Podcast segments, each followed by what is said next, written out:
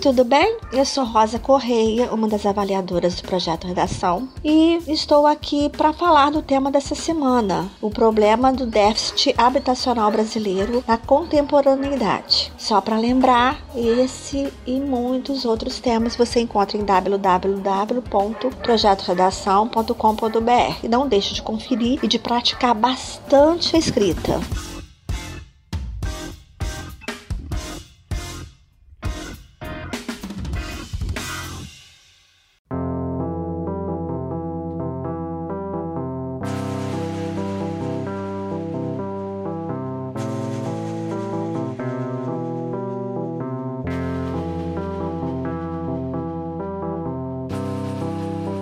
O problema do déficit habitacional brasileiro na contemporaneidade. Antes de começar a escrever seu texto, é sempre importante levantar questões que o direcionem ao recorte temático da proposta, para você não correr o risco de fugir do tema ou de tangenciá-lo, que é apresentar uma fuga parcial.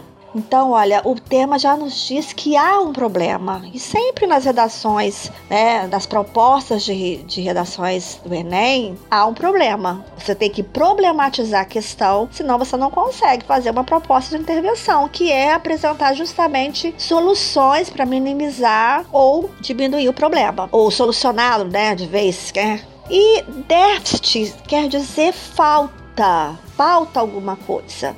Habitacional é um adjetivo que se refere à habitação. Será que todos os brasileiros atualmente têm moradias dignas? Será que todo mundo tem onde morar de uma forma segura, onde ele possa habitar despreocupadamente, sem medo de literalmente a casa cair? Será que também é obrigação do governo se preocupar com isso? Fornecer um lugar para todos os brasileiros residirem é um direito constitucional? Vamos analisar os textos da coletânea para entendermos melhor essa problemática. O texto 1 aparece aí a definição, né, que esse termo é utilizado para se referir ao número de famílias que vivem em condições de moradia precárias.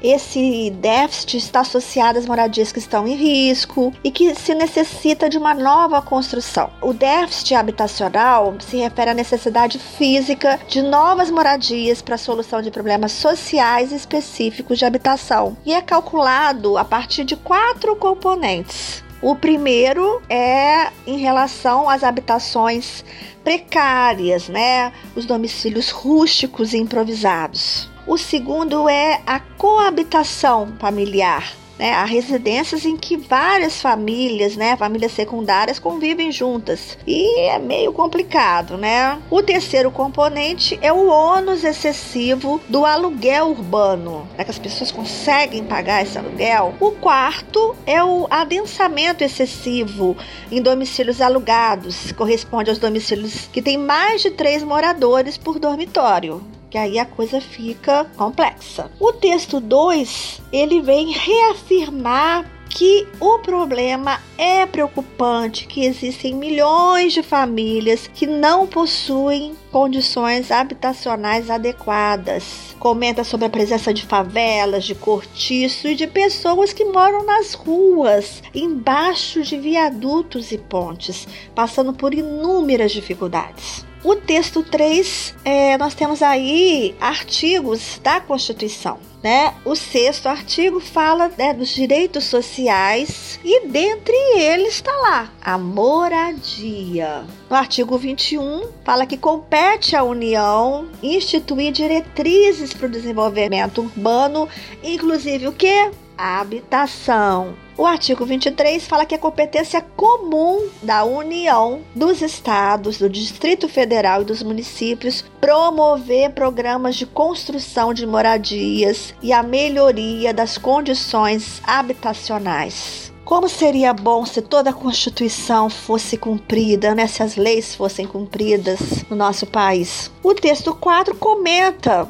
do programa Minha Casa, Minha Vida, que foi lançado em 2009, mas infelizmente as pesquisas mostram que esse programa pouco contribuiu para reduzir esse déficit habitacional, principalmente entre a população de baixa renda. E o último é uma charge que a gente analisa aí, dois moradores em estado de rua, e um está lendo jornal comentando justamente desse problema que está na nossa proposta. Déficit habitacional do país é de 5,24 milhões de residências. E outro que está aí morando dentro de uma caixa de papelão retruca: "Ei, gaiato, devolve o meu lençol." Então denuncia o problema, reforçando o quanto ele é preocupante. Procure pesquisar um pouco mais sobre o assunto. Quais seriam as causas de tanta necessidade, de tanta falta de residências adequadas? Quais serão as regiões brasileiras que têm mais casos dessa deficiência?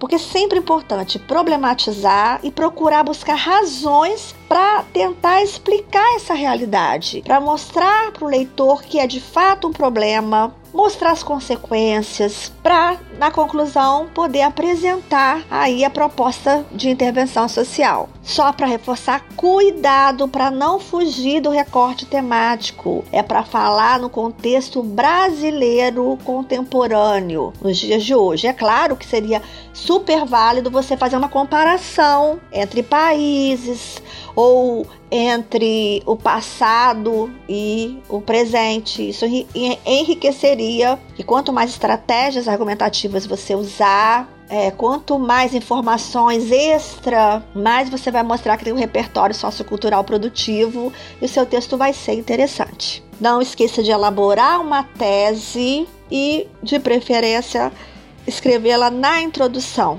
para que o leitor possa compreender o que você está defendendo e para que o corretor verifique se o seu texto, tem um projeto adequado, se você pensou antes de escrever. Boa produção e até a próxima!